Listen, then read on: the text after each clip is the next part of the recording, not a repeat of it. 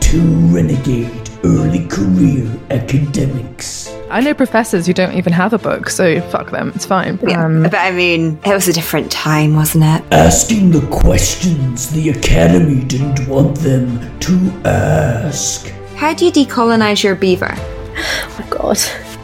Interrogating cutting edge methodologies from across the arts and humanities. we're gonna get such hate from the GJEC bros, and I'm excited. UK Research Councils be like, oh, there's a global pandemic. Let's examine it through the lens of Derrida.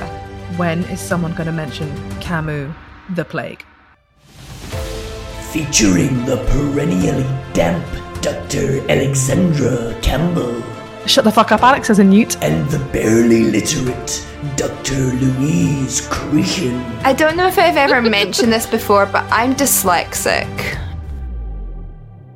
tiny, interdisciplinary, and entirely unreffable. Buckle up and brace for impact with LOL My Praxis.